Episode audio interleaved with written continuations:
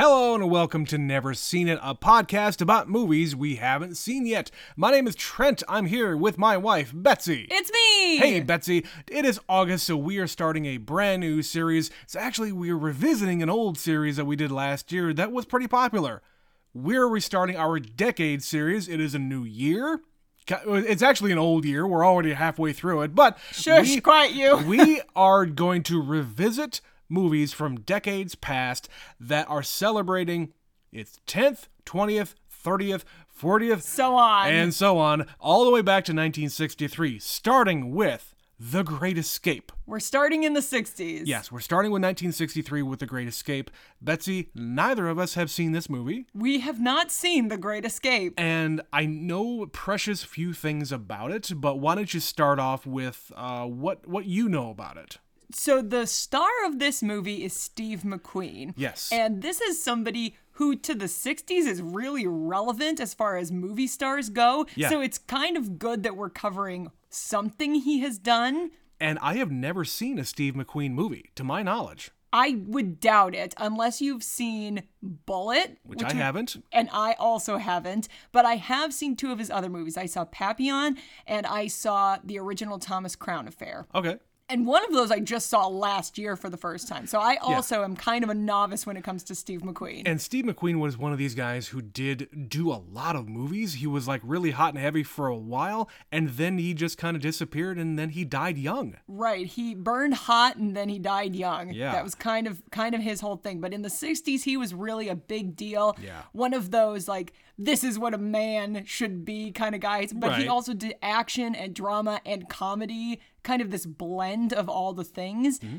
So I know he's the star of this and that they use footage of it in Once Upon a Time in Hollywood. Right. Tarantino uses footage and then replaces I one of the characters. It might be Steve Steve, Mc- McQueen. Was it Steve McQueen? Yeah. Okay. He they replace him with Leo in that movie as if he was actually in it. obviously. Yeah. And there's a whole other group of people in this. I want to say James Garner is one of them. James Garner and I think Charles Bronson is also in a, in a very early role. yeah, and other than them, off the top of my head, I don't remember anybody else, but I'm sure I'm going to recognize other people. Okay, so that's the people. What do you know about the actual movie? It's a prisoner of war camp during World War II. Yes. So it's the Nazis, it's a bunch of American soldiers, Mm-hmm. and they're trying to escape this camp. Indeed. And I don't really know what happens along the way, except that this movie is three hours long. Indeed. So it's kind of one of those epic 1960s movies. And I'm going to say it right now just the vibe I get, I think this be a dad movie. It is This is what- number one, it's all dudes. I don't know if there's Right. a, any, a single woman in the cast. I would doubt it, given the setting. Yeah, It would make sense that this is all men or very, very few women. yeah. And as far as like the plot or anything else other than that, I know the means of escape. It's a tunnel, isn't it? Yeah, They're they- digging a tunnel. They create a tunnel system in, in order to escape. And the only reason I know that is through other means, like other media. They they referenced tunnels in this thing. I'm gonna bet this is a movie that is heavily referenced in other things. Yes. So there's gonna be parts of this I recognize, Yeah. Mm-hmm. not from the source material, but because other people spoofed it. It is that kind of a movie. Yeah. And I don't really know if this movie ha- what was like recognized by the Academy in any way. I don't know No if it won idea. anything. I don't. We're gonna have to look that up after we're done watching it. But it is one of these classic movies that we just completely missed out on because, well, the runtime is also very intimidating. Nobody's gonna just sit down and watch a three-hour movie just for shits and giggles. No. Unless you're a dad and you really love The Great Escape. It's one of those movies that is on for like the entirety of an afternoon, like a Saturday afternoon, Yeah. and a dad is just sitting in his easy chair watching it. or quote unquote watching it as he sleeps through half of it. Exactly. for me, growing up, that was actually the Shawshank Redemption. That's what your dad would watch. That's watch. what my dad would watch, amongst like other like Clint Eastwood movies and John Wayne movies, but none of those are like three hours long. Listen, it was stuff from this era though for my dad. It was usually a Cary Grant movie. Yes. But same vibe. Like we put it on, we take a nap. When we wake up, the movie's still going. We watch a few minutes, we go back to sleep. So we're gonna have to stay awake through Yep. the whole thing. And through the power of podcasting, you don't have to sit through it all. We're going to go on and watch it, and we'll be right back after this.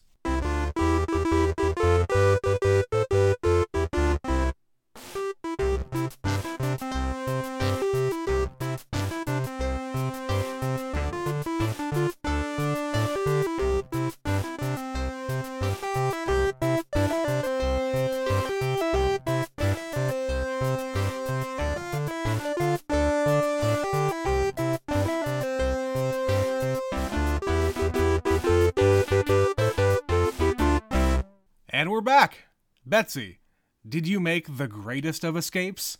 I don't think I'm skilled enough to escape. You can't dig? Uh, no, I'm too claustrophobic. Me too. that whole movie, when they were in the tunnels, was freaking me out a little bit. Like that's not easy to film, and I know that Let half alone of be it, in it. yeah, half of it's gone. It's not even really there. But they filmed it in such a way that I was like, I feel, feel tight. I feel Mm-hmm. the enclosure.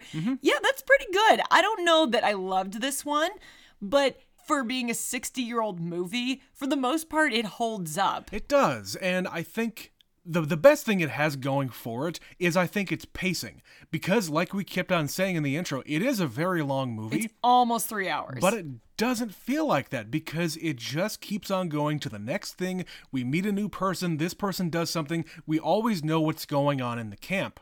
It does and it doesn't feel that long because kind of not a lot happens for a lot of the movie. Where Yeah. most movies, there's one protagonist that you are supposed to follow on their journey. Right. This is a movie about a group of men. Mm-hmm. So everybody kind of has equal screen time. So we spend a few minutes over here, we spend a Mm-hmm. few minutes over there. Steve McQueen's locked up in isolation for half the movie. so he's like barely the star.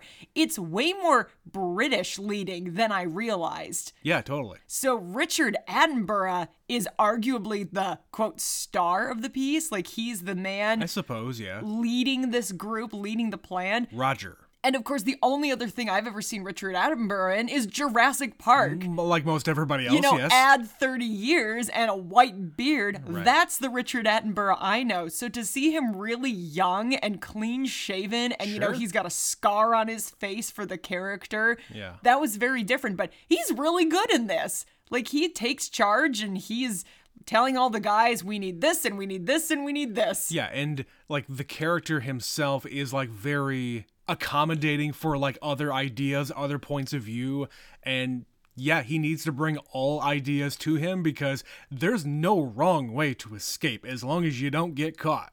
Right, he says something about we can't poo poo like every escape attempt. Other people want to do it themselves, let them do it themselves Yeah, Steve within McQu- reason. Yeah, Steve McQueen is basically conjuring up all of these other ideas to get himself out. He doesn't care about anybody else. Nope. He is the quintessential American. Yeah. Except for you know him and the Scotsman who are who are planning this thing.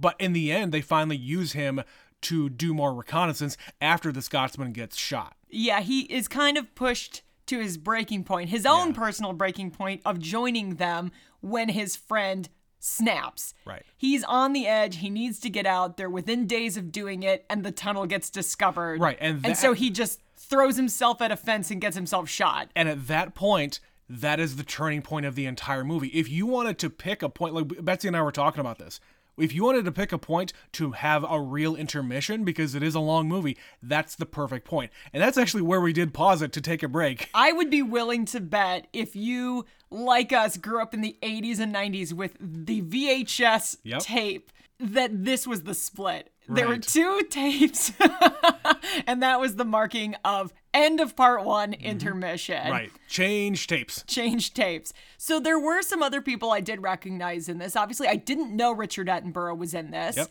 But I know who he is, and James Coburn was the other big one that I knew. Which I think we have I have only ever seen that guy in one other thing. It was uh, a charade. So you've only seen him in one other thing young. The thing about this movie is Oh, yeah, most yeah. of these guys, if I know them, it's because I know them old. Two of these men are in the 90s version of Maverick. Yeah. And one of them is James Coburn, and the other one is James Garner. Indeed. So that's another person who I have not seen a lot of his stuff young. Like he was the original Maverick. James Garner was on Yep. a TV show. He Yep. did a lot of westerns. And he's, you know, young and handsome and charming in this movie. Totally. And he fits his role where he's just a scrounger getting, what do you need? Every prison has one of these. What do you need? He's the guy who can get it for you. I was sitting here watching this going, well, Stephen King has clearly seen this movie. Yeah, and I I could get a lot of the different parallels between this and Shawshank. Um The thing with the pants dropping dirt everywhere. Yeah, exactly. So there's a lot of that in this, and it's only really because we've seen the Shawshank Redemption so many times. We have, but it's also just the vibe of a prison movie. Like It is. it's a dude thing, guys being guys, bonding and creating friendships that would otherwise never have formed Yeah. except in this environment. In Shawshank, he's a loner who escapes by himself. In this one, Steve McQueen is the equivalent of that guy, but ultimately joins the rest of the group to help everybody escape. Right. And in this movie, there isn't the personal story, there isn't the friendship stuff. It is all about them escaping. There's no other business to be had. I did All they're talking about is escape. I appreciated that this is a brand new camp, and you can tell even before they say it, they do call it out. But I Mm-hmm. Was yeah. looking at it going, I think this camp is like brand spanking new because they've got like trees freshly felled, they've got these squeaky clean bunks. Everything looked very, very new. Yeah, nothing has been touched here. And it's this state of the art prison facility that has eliminated all possible escape routes. Right. They have taken what they have learned from fail- failed escapes elsewhere and they fixed it with this prison. And what better way to test your unescapable prison than putting in a bunch of escape artists? all your rotten eggs in a single basket. Yep. And every single one. I just love how they how quickly they got to it too. They've got a stack of files of all the prisoners. This guy has 7 escape attempts, 11, 12, 9. They've all Right. tried to escape everywhere they're in. Well, and going back to what you just said about the rotten eggs in one basket, remember in Inglourious Basterds when uh, when Mike Myers is doing his uh, his uh, very ve- very odd uh, British accent in, When in he his little shows cameo up. when he shows up and he he says, yeah, everybody in the high command in the in the German army is going to be in one place. All of our rotten eggs in one basket. What do we do? We blow up the basket. that was another person that we can clearly assume has seen this movie not only from Once Upon a Time in Hollywood, Yep. but because of Inglourious Basterds. You can assume Tarantino has taken some things from this film. Indeed. But they got to it so quickly, and it's just done in this really humorous way where it's mostly officers, and they bring in like the highest ranking officer and explain the situation. And he says it is their patriotic and military duty to try to escape. And I'm not going to Well, tell them not to stop. And it's not even trying to escape, it is to fuck up your shit. Yeah. And whether or not they're actively trying to escape, they're going to make life as difficult as possible for you. Indeed, because it would be a war crime. I mean, say what you will about Nazis and war crimes. Clearly, it happens at the end of the movie, mm-hmm. but they're not there to shoot anybody or kill anybody. If they try to escape and they see it, yeah, sure, they're going to try to shoot them. Well, and they just immediately start scoping out the joint. And they're like, okay, Right. there's a blind spot in the fence there. Let's look underneath Yeah, the every- huts. everybody just starts to scope out the entire grounds and saying, okay, it's about this many feet over to the tree line. Uh, let's just test out this dirt. Let's kick the dirt a little bit just to see Yeah. how, how much I can I can dig down what kind of it. soil we got here? What are we working with? Right. Immediately they they start doing that. Day scope. one. Well, like fucking hour one. hour one and they're all like climbing into the back of trucks and like bribing russians to get their coats Right. within minutes of arriving they're trying to escape and Well, and testing everything out because they don't have a routine yet. They Nope. they're assuming that they're Mis- just a bunch of fucking dumbass Nazis. mistakes will be made because it's a new place They're and it's a new. new Right. you know group of people Yeah, and it stands to reason that, you know, these guys are getting their orders from a lot higher up, and maybe you're going to put some experienced guardsmen in here. maybe a mixed don't know. bag i don't know i will tell you the man who was in charge of the camp The colonel. the colonel he strikes me as a i don't really like my assignment. Yeah, i I'm- don't really like you having to be here i don't want to be here so let's all just get along and Right. get through this fucking war He's not bought in to the entire thing because No. when other German officers are in there, like Heiling Hitler and all that other shit, he's the last one to do it. he's like oh yeah that All right, fine. fine and just throughout the whole movie you kind of get that sense that he's willing to overlook a lot of things Right. because he's just trying to keep his head down and get through it He let the entire July 4th celebration happen. Oh yeah, he you, like he doesn't know that they're making moonshine in that tent down there. Sure, but why would he really have a problem with that? It's prisoners who are blowing off steam. Let them have their celebration as long as they don't get out of line. But the one thing the, that you should be considering is Moonshine is highly flammable and ex- let's just say explodable. Oh yeah, that's a word. They could have had many ulterior motives for what they were going to use that for. Right, but what you are seeing them do is just drink it. Clearly, they are not trying to do anything in full view of all of the other guards. And they never use it for anything else. They just want to get drunk. Yeah.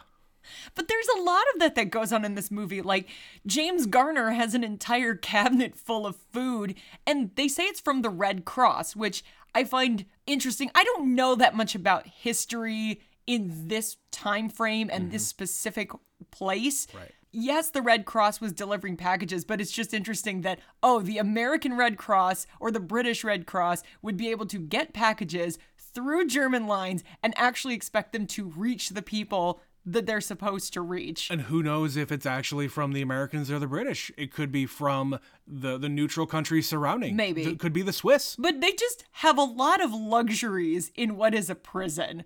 And they're just Yeah. kind of living their lives and getting think away with about a lot of stuff. Think about it. They're not just regular run of the mill prisons. pr- prisoners. These are officers. So Okay. they are treated differently. They have a higher expectation of, of treatment of prisoners of war.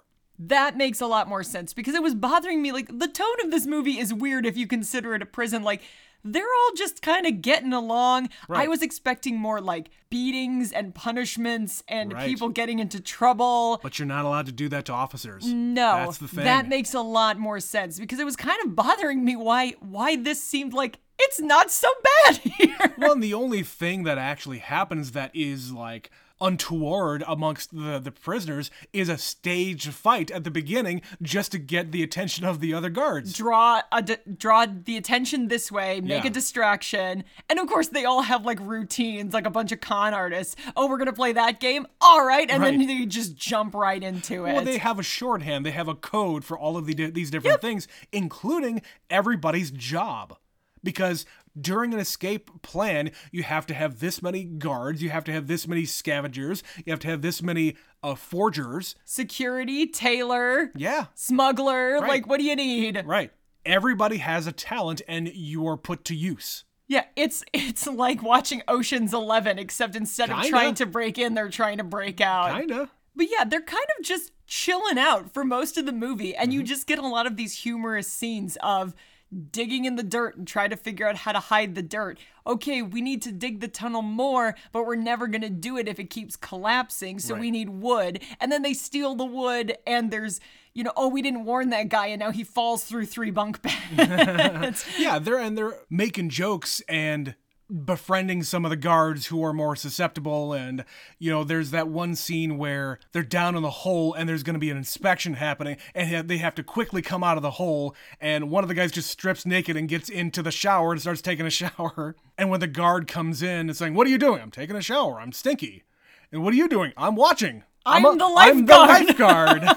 You know they have fun with it because they have to. Otherwise, they would be going insane.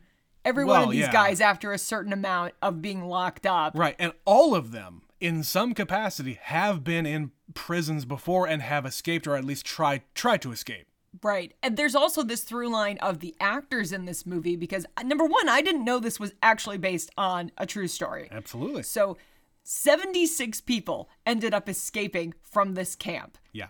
And a lot of the actors in this movie were in the military or they some of them even were prisoners of war. Right. So, they had touch points for understanding what it is they're portraying here on the screen. Yeah, one of the things that I uh, read about James Garner was he basically took his character of being the scrounger from his own experience of being a scrounger in his company when he was in the Korean War. Well, and when things are hard to get, there's always one guy who's like, ah, fuck that. I'm going to figure out how to get it. Right. Or I'll make it work. Like in this movie, he's stealing shit off trucks. and they're, Well, and they're- he's like- they're like blackmailing people and he's like stealing, the pickpocketing the uh, the guard and taking his wallet. Yeah. Oh, we need paperwork. I'm going to take his whole wallet. Right. Will that's, that work? That's what I was saying. He was trying to befriend this one guard who he, he thinks is susceptible to his charm because he's quite charming. He's He's very charming in this. well, even in the first time we see him, he's hanging around a truck, kind of poking his head through the window, and the guard catches him, like, What are you doing? I'm stealing tools. well, what do you think I'm doing? and like later on, he's like causing, there's a distraction happening, and he quickly jumps into action and goes underneath the truck and like grabs one of the tire irons from there to fashion it into a pickaxe that they used to dig through the, the, the initial uh, foundation of the building.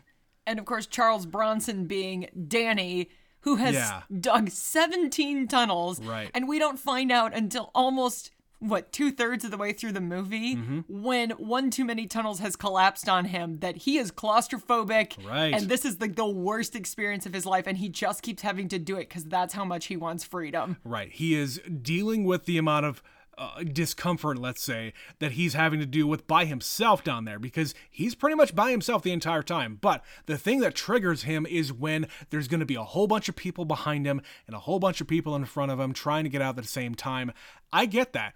Like there are people who have the uh, the fear, like if they are in a tight space and like people have nightmares about this stuff. If they're in a tight space and there's like people behind him and you get stuck and you have a bunch of people who are trying to like push you and push you and push you and like you you, you freeze. Yeah. Yeah, it's, I- it's a legitimate thing. I had to get an MRI done, and the, Oh, yeah. I, twice. This was the weirdest thing. The first time, I was actually very calm, and you're in there for like 20, 30 minutes, and I'm just listening to the rhythm of the machine going tick, tick, tick, mm-hmm. and it was totally fine, and I made it through it, and it was not a big deal. Then I had to go in a few weeks later and do it again. And I don't know what triggered me. I think it was because I had my hands in a certain way, and then the nurse like touched me, and I suddenly became aware of the boundary of the machine. Ah. They pushed me in, and I'm like, and they give you a little button in case you panic, and I'm holding on, and it's like, it's fine, it's fine. And then I was like, nope, I'm panicking, and I'm like frantically pushing this button, get me out, get me out, get me out. So yeah, I completely understand this guy. I get that. And they do a really good job, like I said, of depicting this is a small tunnel. It's barely wider than their shoulders. Right. It's maybe twice as high. See, and you talk about the shoulders when they get on those, those little carts. You're basically just on your your chest is on there. You have to like Superman your way throughout the entire thing because if your hands were by your sides, you wouldn't be able to fit. Oh my god, I couldn't do it. I genuinely don't think I will take prison. Like, how bad do you want to escape? Not that badly. I think uh. I'll, I'm getting three meals a day. I'll survive. No, no, I, I think no. I gotta get out of there. You would put up with it if it meant freedom. Indeed. But they they do have all these distractions throughout that are pretty funny. I liked the guy who's conducting a choir in the middle of summer and they're just singing Christmas carols. Well, that and they were also reciting uh, "O Come All Ye Faithful" to try to like muffle what was going inside of the building right behind them. And if hey, there was like 15, 20 guys out there, you can probably belt loud enough to muffle whatever's happening. Well, and they're going to such lengths. It's not just dig a hole and escape. Like they are making an air pump and Yeah. they're making tubes. I don't know where they got all these little tubes of metal and they're hammering them together while the choir sings to make this long pipe to go under Yeah. this. And they say it's like 325 feet or something they have to dig. Something dig. like that, yeah. So they're sort of eyeballing it. They're digging completely blind for months on end. Three of them. There were three different tunnels depicted in this movie, which, by the way, uh, they revealed fairly recently. Like this stuff was declassified or whatever it was. There were actually four tunnels at this prison. They the other it a one, secret. The other one was called George. so anyway, yeah, you have to basically eyeball it to try to get an estimate to get to the tree line. And I figured, okay, they got to get to the tree line because if you keep on digging, you're going to start hitting roots. And they do depict in this movie, there are roots coming out of this dirt. But it's like grass and plants. Right. So, shallow roots. It's very it's very shallow and maybe it's like tr- uh, it's the roots of trees that were already felled. Mm-hmm. So, yeah. I would be really curious because at the end of the this scene, all of their troubles they're short, but they've already Yeah. done it. There's an air raid. It's kind of the perfect conditions. They got to go now And all of the paperwork that they have forged is for that day. for today. So if they were to actually check the date when they get out, assuming that they get out, they're going to see, oh, there's a problem here. You have forged paperwork. Come with me. It's outdated. Yeah. Yeah. Or they're going to have to start again on all the paperwork. But they Yeah. miss the tree line. They're too short. This is a great shot. And I'd be curious exactly how they executed the hole in the ground because these guys are truly just crawling out of a hole. Sure. Like, did you just dig like a six foot hole and have all these guys I come up out of it? I don't know what they did. I would love to see some behind the scenes as far as that specific element was concerned. And they actually managed to get quite a few people out Sure. before somebody fucks up, which is what always happens when Of you're trying to get 250 men out of here. That was a lofty goal. But you know, you gotta aim high. Yeah, because I think what they say, like every other escape attempt that they've made, it's like five or ten people. Yeah, like a Something dozen. like that. Yeah. And so this guy's But like, this is fuck a it, lot of we're people. going. This is a lot of people who have a lot of talent. So let's put all of this talent to work. That's the pl- that's the the thing that the Nazis fucked up here. They put all the escape artists in one thing. you don't think that they're gonna pool their brain power and come up with something? they're sure as shit trying, and the only reason they didn't get busted sooner was y'all just, you know, didn't find it. You Right. looked and you didn't find it because they're smarter than Well, you. Well, and what's depicted in the movie of how they find Tom during the July Fourth uh, celebration? It's an one- accident. One of the guys just dropped his uh, his tea or coffee His- or whatever it was, cup his of cup, coffee. and it drained into the hole. and you can hear the sound of the water down a distance, that thing where it's like falling several feet. Yes. And yeah, they figure out those weird shaped boards. Oh, I see. Those are to move this hot stove. Indeed. And yeah, they have to change gears and go to another tunnel.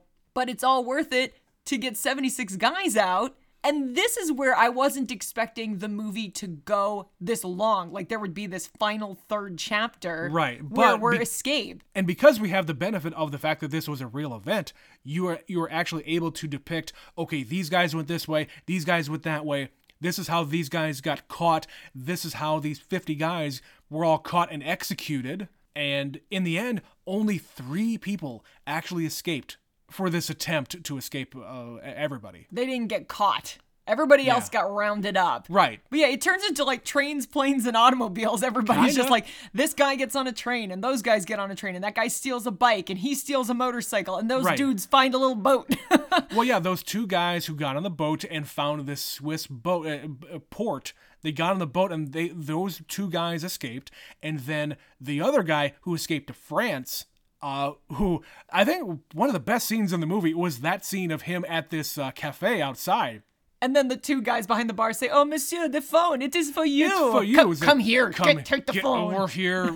You're fucking this all up, but we don't want you to die. The resistance is gunning down those officers. Get the hell out of the way. Right? It's like fucking drive by in France.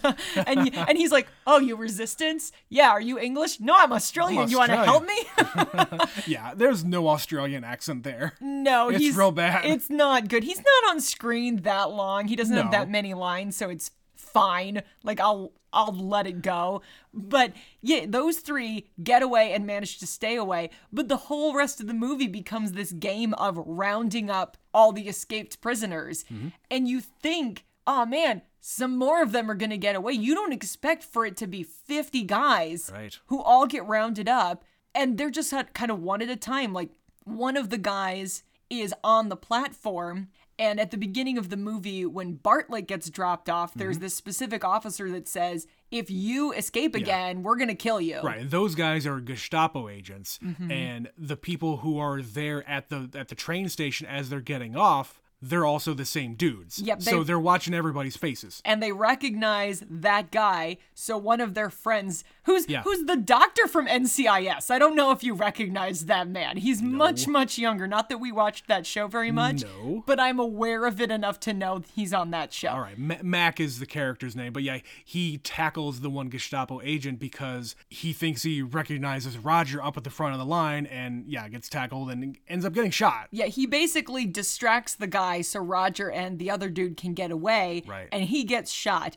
And then one of the dudes is blind. Like this one, it was kind of weird. Like they just sort of throw it at you. By the way, he's blind now. Right, some weird uh, my- myopia, My myopia, myopia, yeah, something like that. a medical condition Progressive myopia or myopia. where he can see up close, but he can't see far away. Right, which is, I mean, it's essentially a very quick uh, descent into blindness, is essentially what happens here. His eyes are useless in this situation. Right. But he escapes with James Garner. And again, you think those guys are going to get away. They make it to a fucking airfield. They get a plane. They fly. And then something goes wrong. The plane has to come down quickly and they crash. Mm-hmm. And the, the guys are right behind them. The agents spot him. And that guy gets gunned down. Which I don't really understand why because he was just fucking standing there. I don't know. And- well, and the he was turn- shoot him. He was turning around to run away.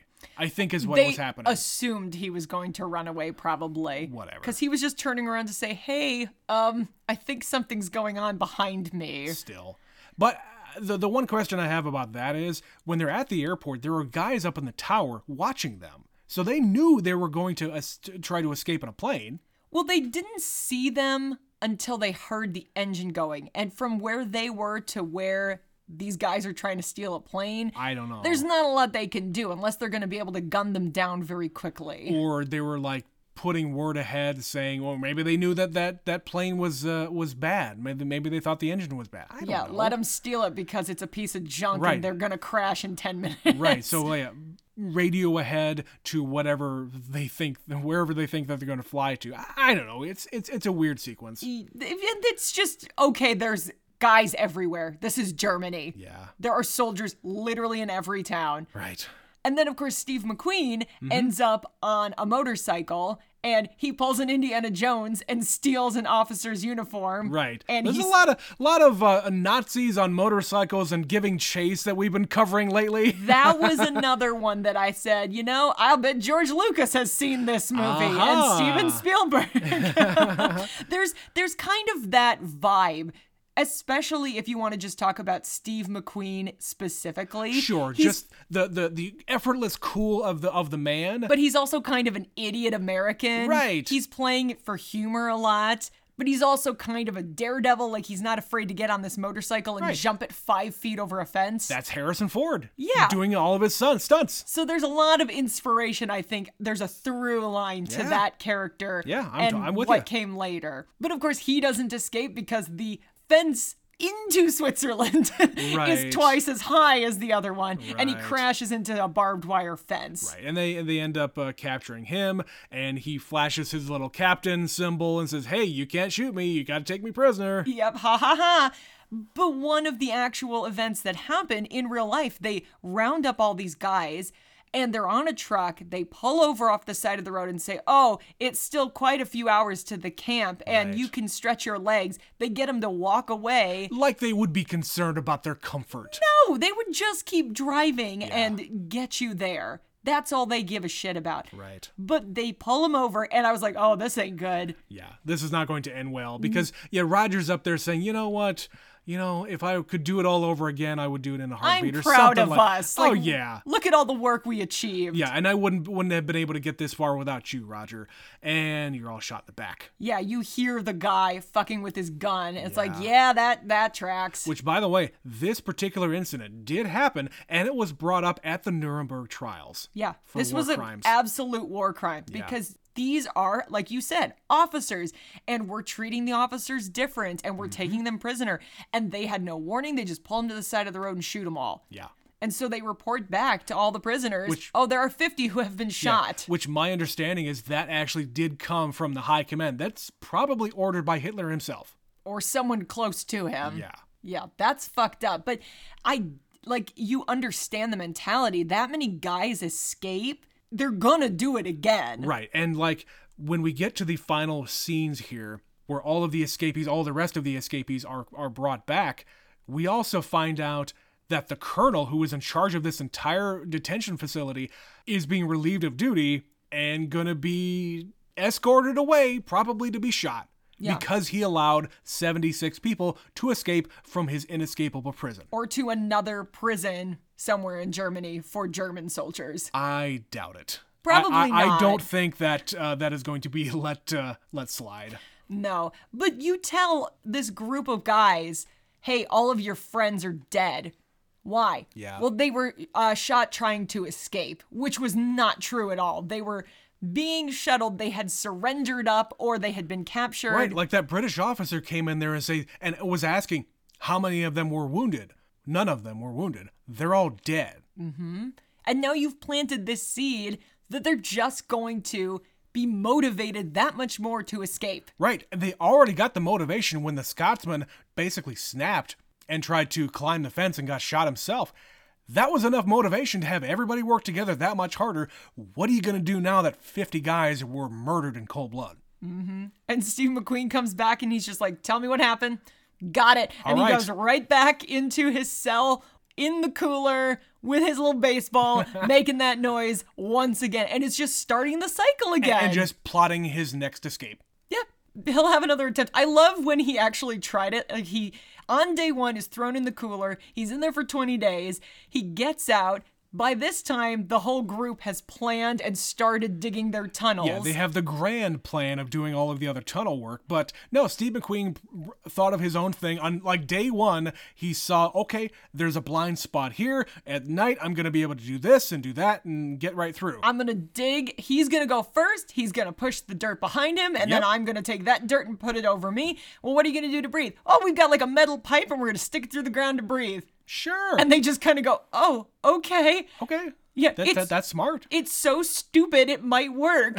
Why didn't we think of that? Right. It's such a simple idea versus the guys who are like, all right, we're going to dig 30 feet down and then we're going to go 300 feet to the wall. Right. And also, we're going to do like three of them and you're going to do this and you're going to do this. And Steve McQueen comes along. He's like, I'm going to dig a hole and leave. I'm just gonna get out of here. Don't worry so much. And it fails miserably. Yeah. You know, the next time we see him, he's covered in dirt and being escorted right back where he came from. yeah, and I think that they play that for laughs because he is just this stupid American and he's just doing whatever he wants to do and he's not playing nice with everybody else. No, he's out for himself. And Yeah. it makes sense because there's only three Americans in the whole camp. Right. He is one of them, and he's the one that's more interested in, I just gotta get out of here. Which, by the way, I, I did also read that in real life, the Americans who were there, there were Americans in this camp and participated in everything, but they were not actually the ones who escaped. They helped a little bit. They helped a little bit, but the day before of the actual escape, they were moved to another division of the prison. Mm-hmm. So they weren't able to participate in, in that whole thing. right. So, speaking of other movies that we have watched featuring prisoners of war, Okay. we also had one character crossover to the last time we did this series. We did our decade series last year, starting with 1962, and we did the Manchurian Candidate. And the guy who is the Manchurian Candidate was a prisoner of war and brainwashed and triggered to be an assassin. That actor is in this movie. Yep. So I just find it funny we did that, not realizing there was any connection whatsoever. But literally, the first scene, they're loading guys off the truck, and I was like, oh, motherfucker, that's that guy. I can't remember his name off the top of my head. And I literally, apart from these two things, have never seen that man before. Sure. But it is funny to me that of all the movies we have picked, we could have picked for 1962 and 63, same guy. Go figure. we'll see if it happens next year, 1964. Maybe. Don't look at his filmography. Nope. It'll be more fun that Nope, way. not gonna do it.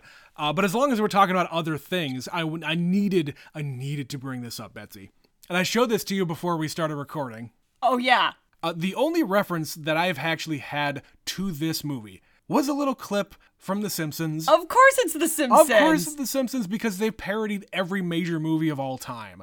It is a scene where Maggie the baby is put into some kind of school or like daycare or something like that, uh, amongst of other, a bunch of other babies, and it is treated like a prison camp. And Maggie, being the Steve McQueen stand-in here, uh, she is leading the other babies to try to retrieve their pacifiers because, of course, Maggie and her pacifier is a famous And they've thing. been taken away. Exactly. So they're they're all taken away. You you don't need to have those. So Maggie does her best like Mission Impossible uh, imp- impersonation as well, where she is lowered down on a on a on a on a chain and is able to retrieve the other pacifiers for the for the babies. But before that, she's put into a what they call a box which is the equivalent of the cooler, and she's doing the thing with the with the little ball like Steve McQueen does in uh, in the movie. And they're literally playing the soundtrack. And the same song that is played over and over in this movie is being played in that in that clip. it's a very jaunty little march. Like Yeah. it made me. There was a little phrase where I kept thinking, "This land was made for you and me." Kinda. That's it's what it sounded it's like. kind of like that, but it is uh, like you said, it is very jaunty, which doesn't really fit with you know a fucking prison camp movie in World War II. Which is why I'm saying the tone is very interesting in It this. is, It's very it comedic in a way I wasn't expecting it to be. right. It's all like these guys are at summer camp and they're just trying to That's it. they're just kind of trying to figure out okay the main objective of this summer camp is escape all of these guys they can't do anything to you because you're an officer so guess what do what you can to try to do it as secretly as possible and just have as much fun as you can while doing it what are you doing this summer? Oh, me and my husband have tickets for escape camp. right We just have to dig a tunnel and try to get out of this prison. i'm surprised it hasn't already been done I mean, we haven't looked into it. It might exist. oh jesus Maybe we should copyright this idea. It sounds like really a terrible idea, but you know. Remind me to edit this out of the podcast. I'm not going to do that. But what I will do is ask you, Betsy, do you have anything else to talk about? Because I think I'm at the end of my rope here. Uh, not really. I liked the score. I liked the humor. The cast was good. Mm-hmm. You know, I get why dads would put it on and just watch part of it. I enjoy the fact that this was not a like dire movie where you have to be like worried about the characters or like they're all depressed like there there was one guy who they didn't dwell on it was the Scotsman who ended up going a little crazy and tried to escape and that's reminiscent of what happens in Shawshank as well where the old man Brooks ends up killing himself after he gets out like He doesn't know how to deal. not being able to deal with uh, with uh, being out in the world. It's a similar thing. Like this guy cannot bear to be in prison any longer. He Mm-hmm. just cannot. He he knows what's going to happen if he tries to escape, and he doesn't anyway. But overall, I, I like this movie as a 1963 movie. I think there. I mean, think about all the movies that were coming out in the 60s, where yeah, you still had a lot of westerns. Yeah, you still had a lot of war movies, but this comes at it from a different perspective. It's about prisoners of war. It's not about war itself. And it's also not making the audience like face their inner demons Yeah. or be challenged in a way that they're not ready for yet. Like a few years later, movies become much more challenging Right. to the audience. So Right. we'll see as we get to 73 what that looks like. Yeah, so we're going to continue on doing our little decade series. Again, what we are doing, we are starting in 1963. We're jumping every 10 years and covering one movie from every decade from that year. If you haven't already figured out what the hell we're doing yet. So, if you would like to talk to us about 1963, 73, whatever, email us, neverseenitpod at gmail.com. But until we start getting emails about this series, we want to cover an email we got a little while ago about a different World War. Uh, this one comes in from Mitch from Saskatoon about All Quiet on the Western Front, which was an Oscar movie that we covered last year. Mitch says, Never seen it, hello again. With all of the talk of Germans in your recent podcast, I figured I'd better comment on a movie I saw recently, All Quiet on the Western Front. Sorry, this one has more Germans, Mitch. It's a lot more Germans. Uh, I found it at the library recently, which only had gotten it on June 1st.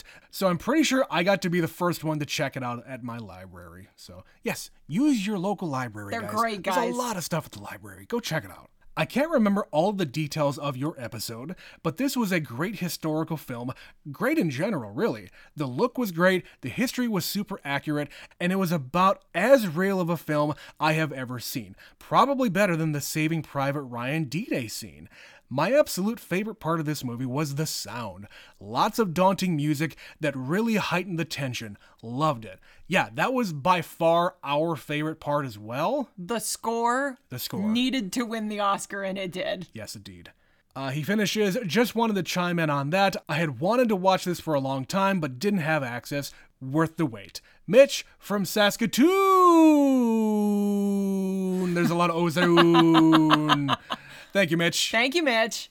If you would like to be like Mitch and do silly things with your name, Add so many vowels. yes, email us neverseenitpod at gmail.com. We're going to continue on with this series later on, so if you would like to help us along the way, support us by clicking the first link in every episode description where it says support. Go to the Spotify page, throw us a dollar on there if you aren't already. And speaking of Spotify, if you have the app handy, just go over to there while you're listening to, this, wherever you're listening to this, and subscribe to us over there. Play a couple of episodes. We're just trying to goose our numbers over there, at least for the time being. I know some of you are doing it. We thank you for that, but keep on doing it because it just needs to keep on happening. And while you're futzing around with all that stuff, make sure to rate us on all these platforms. Five stars, not four stars, not one star like one of those freaking jerks out there. Do they allow six? No. Give you, us you can six, try. six stars. You can try to give us six stars. We'll be the We- only podcast with six. We'll be at the top. We'll be at the top. Nobody ever thought of this before. but if you can't afford six stars, just give us five. That's fine. Of course, we're all on the social media apps the Twitter, the Facebook, the Instagram, all that stuff. Uh, we, we haven't made the jump over to the other stuff yet because we don't know if anybody's actually using those yet. So Email us your thoughts and tell us if you're on threads. I would rather you just email us. Everybody's got email. you do. Yeah. Don't lie to me. Yeah, it's free. Like all those other things, it's free. Or as the as they say, slide into our DMs. Ew. I don't want that. Well, it's another way people can reach out, Trent. It's true. They need DM to us. know. DM us. If you want to be anonymous, you can request to be anonymous. We don't have to, to, to say your name like we do everybody else. Give us a funny name with lots of vowels in it. yeah, that'll work. But before we get in trouble here, I'm going to end the show. Betsy, thank you very much for sitting with me and watching this three hour movie. We did it. We did it. 1973 is next. We'll be back with another episode of Never Seen It. My name is Trent. My name is Betsy. We'll see you next time. Bye.